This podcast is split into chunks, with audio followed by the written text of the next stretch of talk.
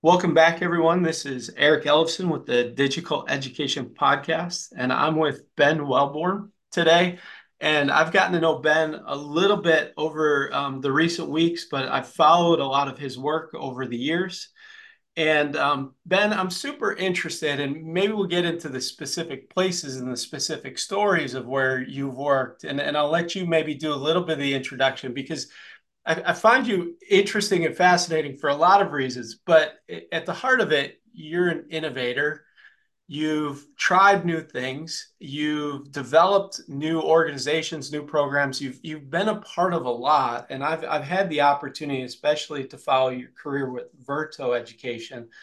But maybe first question to start is like, where did your spark for innovation, or why jump into innovation in education? Like, where did that start from, and where did that come from for you?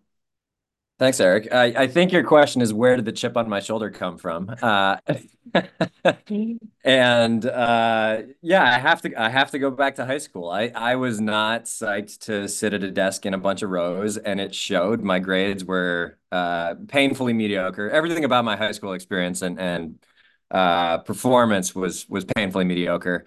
Uh, I I did have senioritis freshman year of high school, and it got to the point where I had adults in my life telling me how sad it was that I didn't like learning. And I remember at that point just thinking, like, I don't think that's it. I think I just don't like this.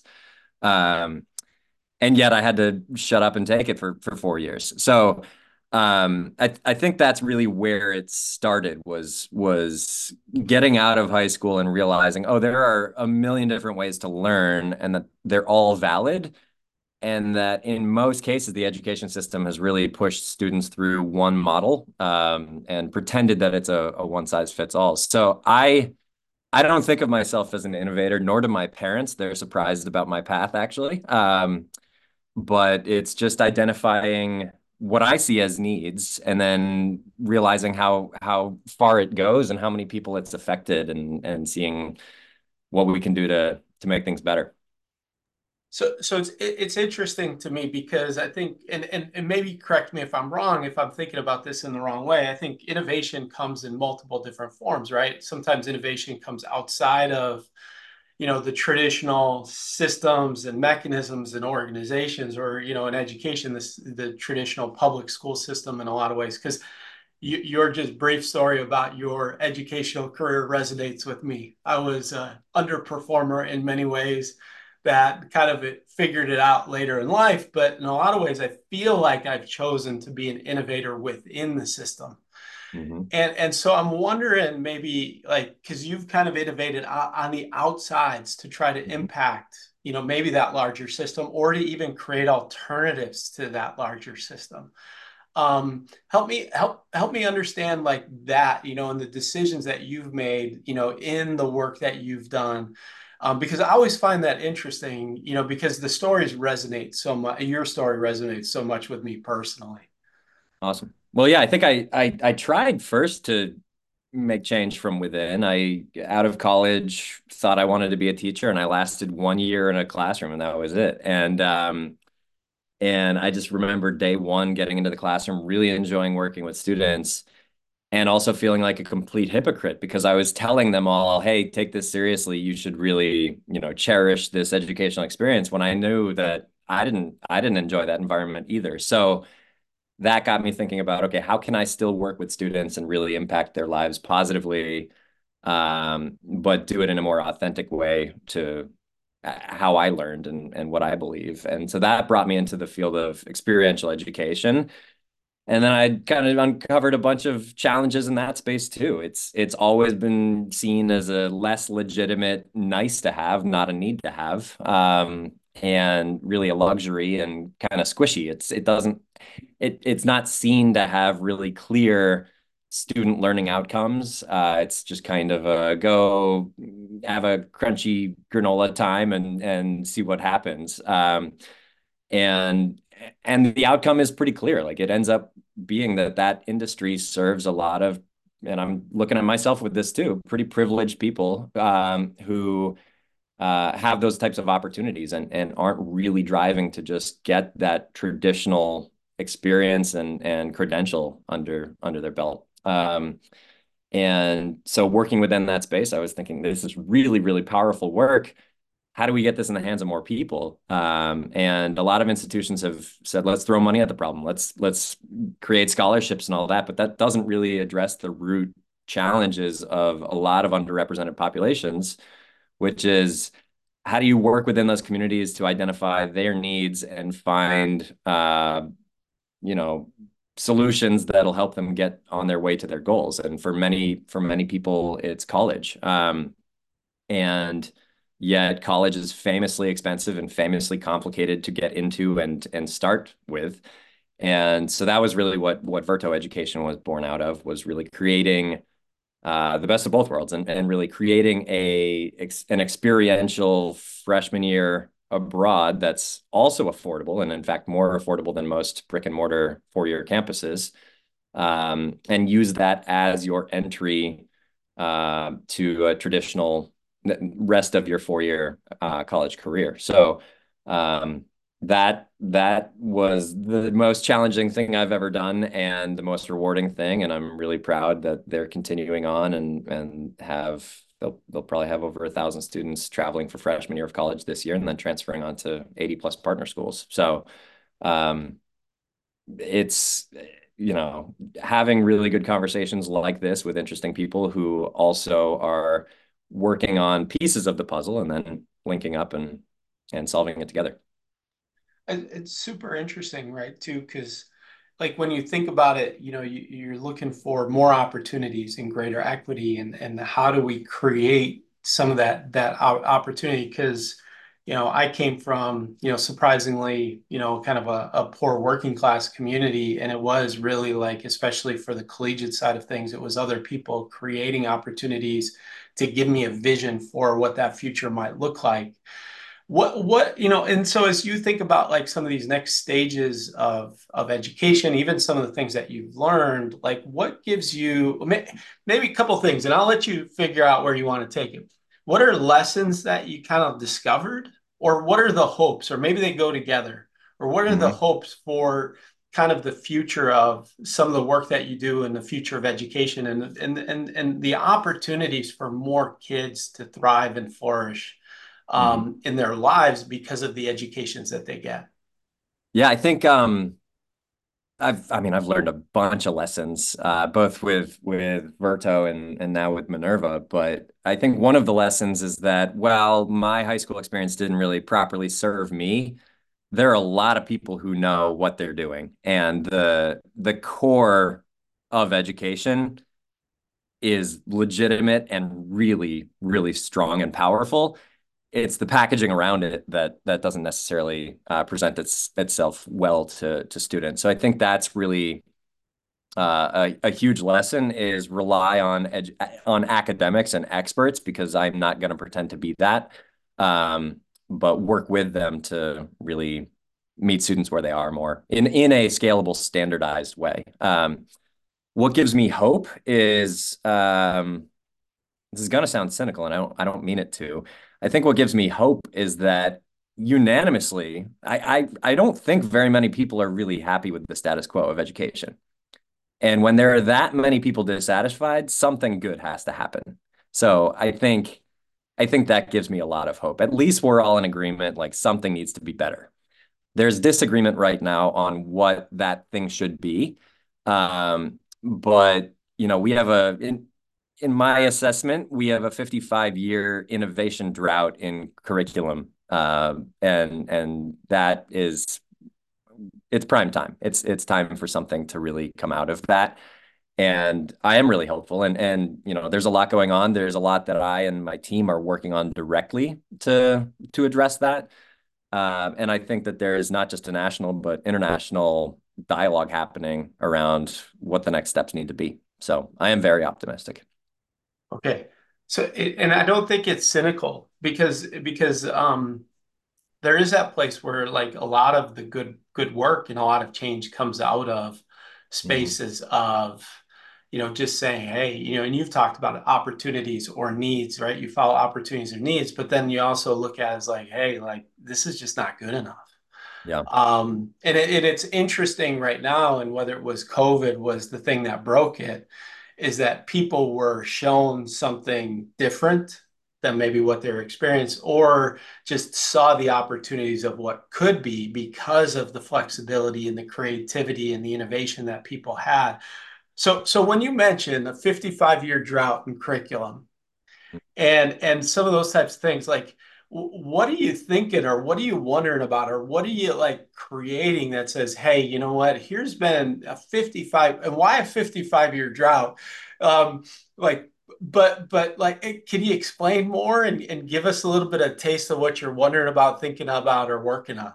Sure. Um, and yes, fifty-five is an oddly specific number. So I, that is really when, when the International Baccalaureate launched for secondary education, that was incredibly innovative and powerful and effective and a, a good change for the system, um, and continues to be. And, and I go back to fifty-five years because it really is when that big innovation came out of the I B, and there hasn't been a big innovation from within or, or externally since. Um, and so what we're working on with Minerva is acknowledging within within the status quo of education and curriculum, there's a decent agreement generally around what we want to see our students coming out with, what what the intended learning outcomes should be.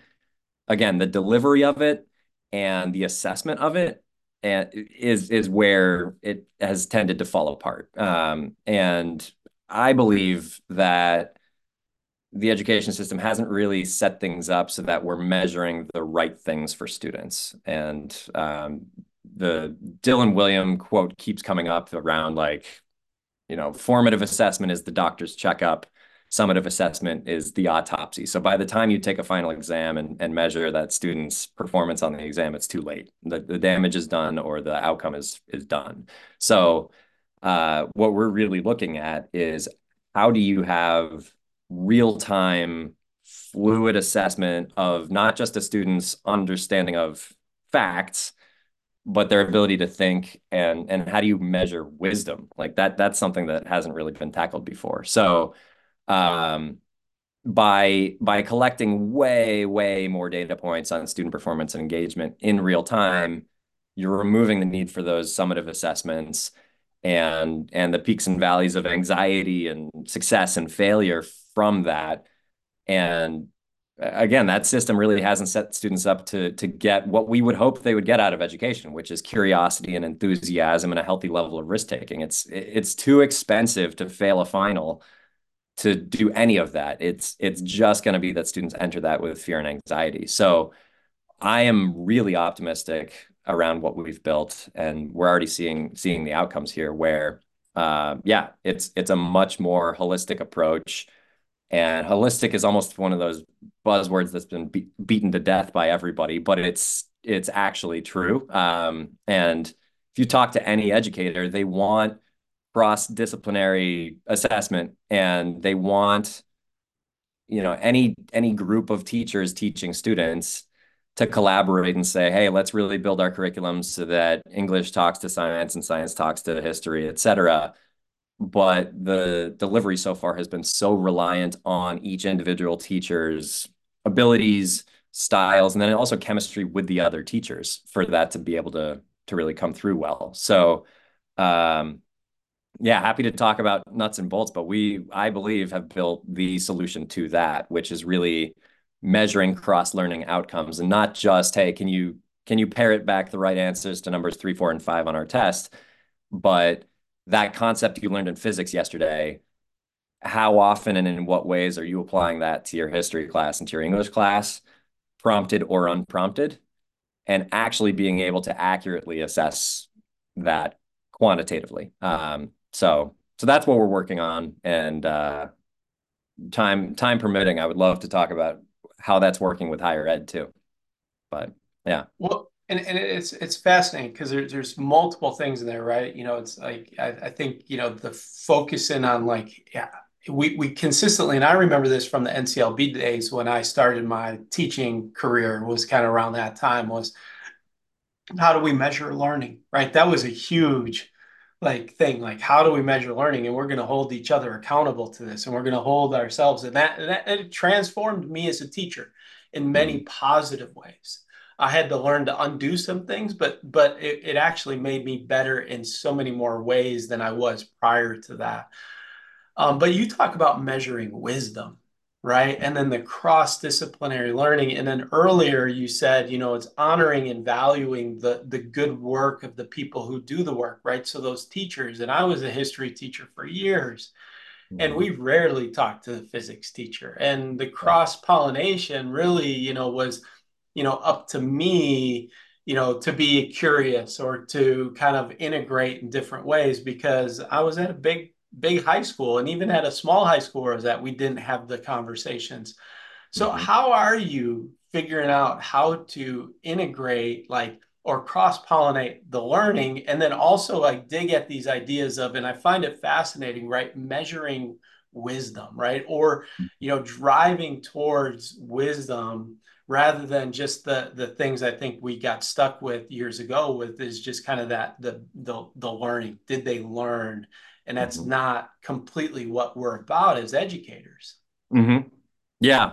Yeah. I think one thing is acknowledging we're in the twenty-first century and technology is going to play a role here. Uh, you know, I, I feel like I'm b- born on third base a little bit with this um, because Minerva has spent the last ten to thirteen years on researching and developing what I believe is the best online platform for learning. Um, and there are millions and millions of student hours already put into it and student outcomes to look at. And um, and basically the, the forum platform that they built, we are now using in high schools all over the world. And um, it's it's able to measure things that teachers have not been able to measure in real time in an analog classroom. Um, you know, again, I, I mentioned I lasted one year teaching in a classroom. I vividly remember standing up in front of my students and looking down the rows and feeling like I already had implicit bias and like, okay, who's actually participating, who's not, who's checked out, who's talking too much. And it was it was purely like personality based for me. Uh, and it was really hard to remove myself from that. So having a platform that measures participation and and is transparent both to the teacher saying, hey, here's here are the students who are pretty disengaged, you should really pull them back in, and then also ha- as a student being able to have something showing you like, hey, you kind of checked out there for a bit, it's time to jump back in. That alone is a level of accountability that and and consistent equitable accountability that just has not existed, and that's a really really small part of all the features. um other other elements are having a curriculum cohesively designed across all standards-based courses by a unified team with levels of expertise in every topic. Uh, and then having that built into this technology where the teacher experience and the student experience is standardized and the coursework is standards-based.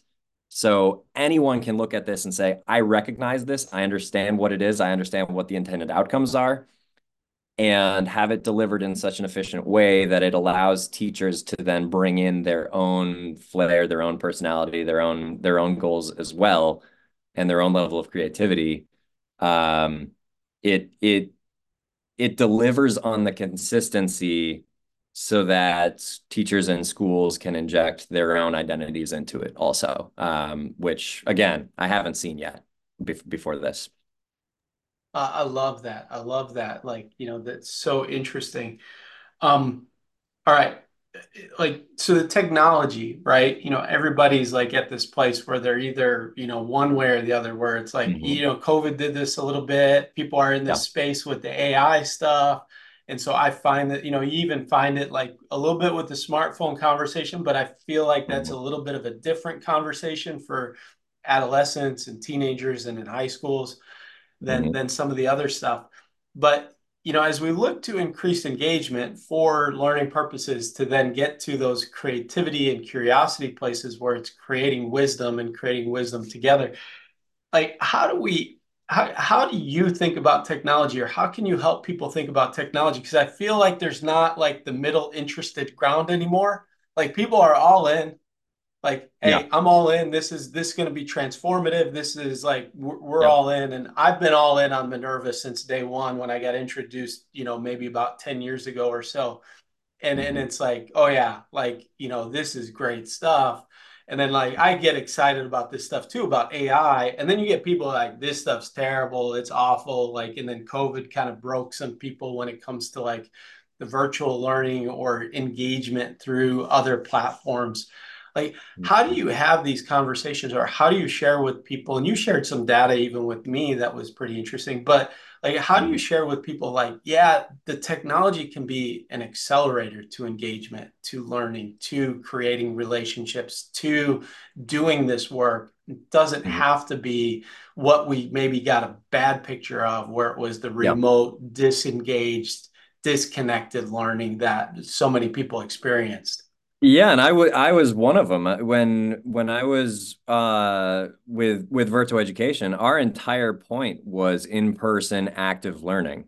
And when COVID hit, we went, this is going to be awful. Um, we, you know, we ran through an entire scenario plan. We did end up having to bring our students home from multiple countries abroad. And we said, well, you know, we are absolutely committed to to fulfilling their educational experience, and and we're going to have to go online, but how do we make this suck as little as possible for everybody? And we we shopped around. We vetted every single online learning platform, and my introduction to Minerva was test driving their forum platform. And I, again, I came in really cynical. I was I was not expecting to like it. I was like, this is a necessary evil. We're going to get through it, and then we're going to go back in person as soon as possible. And I loved it. And when our students joined it, the the net promoter score from all of our students on their educational experience was off the charts. Everybody had an amazing time. So that really planted a seed. And then years later, when I was talking to Ben Nelson and the team at Minerva about what they were working on, I I had that experience already. And now talking to educators, you know, you mentioned A I. It makes perfect sense why people would be very nervous. And th- there are tons of teachers on the front lines right now experiencing cheating on a daily basis. And it's it's really hard to catch, and it's really hard to put standards around it. And yet, again, it, it, unanimously, everyone knows A I is inevitable. Like, it's not going away. It's going to become more prolific and a, a part of our lives. So how do we treat A I the way people treated calculators thirty years ago? In classrooms. Like, there was a time when the calculator was terrifying and seen as cheating. And now it's understood that there are there are useful applications in a math class to use a calculator. And then there are some concepts and principles where, hey, we're going to put the calculators away so that we understand these concepts deeply uh, ourselves.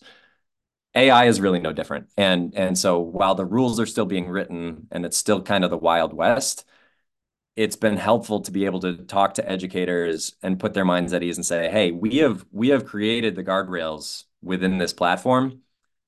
The Minerva team actually built the forum platform twelve years ago with A I in mind, thinking that it was going to be plugged in a year later. And they looked over their shoulders for over a decade. And now it's finally here and, and plugged into to forum and to what everybody's doing these days. Um, But that's that's really been a huge benefit, being able to go to educators and to schools and say, we understand your concerns. We understand the challenges this is presenting, but the student te- the student experience and the teacher experience in the Minerva Baccalaureate program is actually like crafted for this. There are it it's a real-time active learning exercise every day for students, and it is in real time, which means there's really no way around a student showing in real time that they understand the concepts that they're talking about. So, um, you know, the, the lesson plans have exercises where, hey, use A I for X, Y, and Z, but it is in a prescribed safe setting, essentially. Um, and, and that's really helping schools d- define appropriate use of A I. Yeah. So so maybe last question, because because I'm super interested to go back, right, as you reflect and, and maybe think ahead, is if you reflect and say, okay, we've kind of been in this fifty-five year drought. Sounds mm-hmm. a little bit like maybe the Buffalo Bills, um, you know, but but as I think about it, but but, but if we look forward, right, and mm-hmm. somebody's having this conversation. They're going to win. They'll win. Eventually, right? Yeah. If somebody's having this conversation in fifty-five years from now, right, mm-hmm. a similar conversation about education and about, like, what mm-hmm. would be your hopes for, like, how someone reflects on fifty-five years from now? From now. That's, I love that question. Um, hopefully, hopefully we're not in droughts anymore. I, there, there has been a fifty to sixty year kind of cycle where we're having to reinvent ourselves. Um, I, I hope that is no longer the case. I hope that uh, our, our development as an industry is as real time and fluid and adaptable as the world is requiring it to be. Um, And I'm hopeful that we can look back and also just at the at the current situation and say there are commonly understood standards for what will help a student be happy and successful in the world as it is today and in the future. Um, and we are ensuring that while at the same time addressing that same student's hopes and dreams and fears and goals and individuality. Like that, that is the thing that I hope is universally solved by then, because right now schools are really having to, they're at a fork in the road and they have to take one or the other road. One road is individualized education, uh, which is so, let's dig into that student so much that there is no standard. And then it gets really squishy. And I think I told you this before, but it turns into like, oh, everybody gets like a smiley face in chemistry class. Like that, that is the level of accountability and standard when you try to be super individualized, or has been un- until us, I believe. Or the other road that you can take is, no, it needs to be standardized. And then inevitably it turns into teach to the test. And nobody wants that either. So my hope for fifty-five years from now is that we have been able to to combine both, where, yeah, there's there's an understood standard for what's going to help people be successful in life, and it's not prescribed. It's not forcing it down everybody's throat when it may not be the best fit. I, lo- I love that. I love that. And that resonates so much with me. Uh, as we close out, what's the best way for people to learn more about your work? Uh, mbac, M B A C C dot com. Thanks, Ben. Minerva Baccalaureate. Thank awesome. you, Eric.